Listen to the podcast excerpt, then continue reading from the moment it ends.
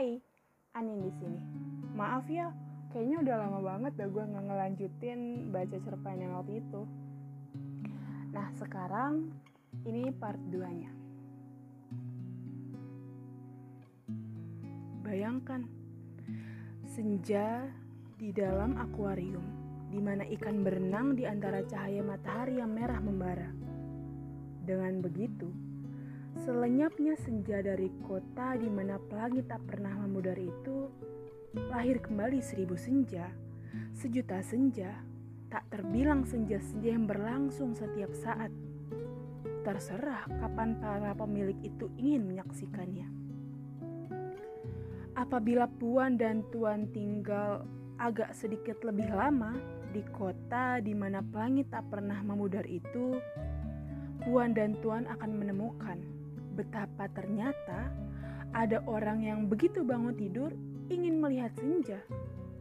Sehingga masih di tempat tidur, orang itu akan memencet remote control dan TV-nya pun akan menyala dan memancarkan peristiwa senja yang memberi perasaan rawan dan kehilangan dari sebuah pita video atau piringan laser.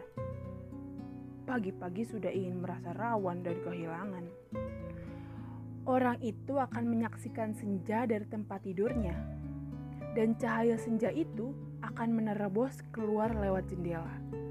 Juga akan membakar langit seperti senja-senja yang biasa. Bisakah dibayangkan akan bagaimana rupanya jika masih banyak lagi senja-senja menerobos keluar jendela? Semenjak senja yang terakhir itu berlalu dan muncul senja yang terakhir, di mana-mana, kota di mana pelangi tak pernah memudar itu bergelimang dengan senja yang melimpah-limpah. Setiap orang berusaha memiliki senja sendiri, membuka, memandang, dan kalau perlu masuk ke dalamnya.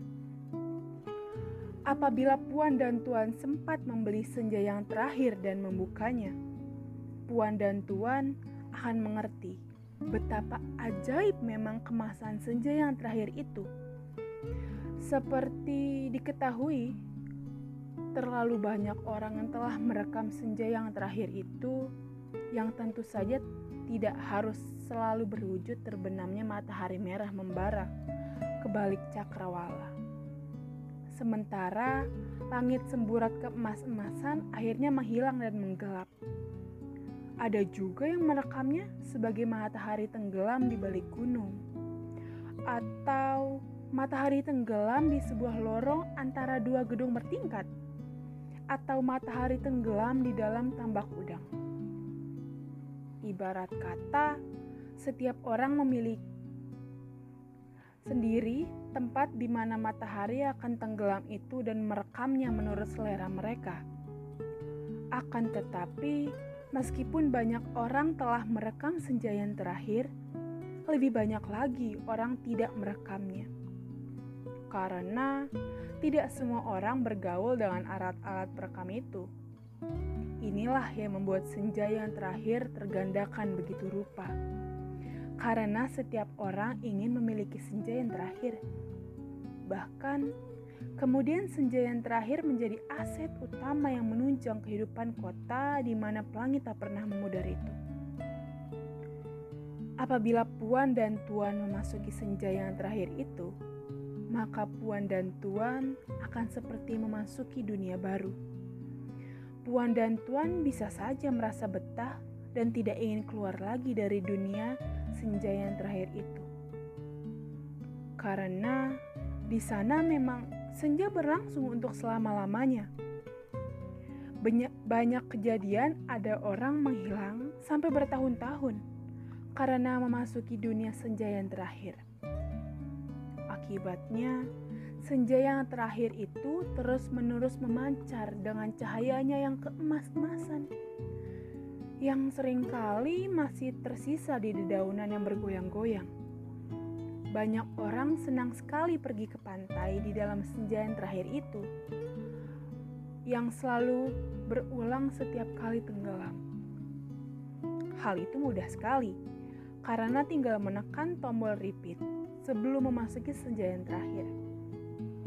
Mereka ini tidak pernah keluar lagi Karena di sebuah dunia yang waktunya bisa diulang, mereka tidak akan pernah mati dan juga tidak akan pernah merasa bosan. Kecuali kalau ada yang tiba-tiba mematikan tombol. Ketika dibuka lagi, siapa pun yang berada di dalam dunia senja yang terakhir itu akan lenyap entah ke mana. Itulah sebabnya mereka yang memasuki senja yang terakhir itu biasa menuliskan catatan di sebuah kertas yang tertulis jangan dimatikan, sedang di dalam.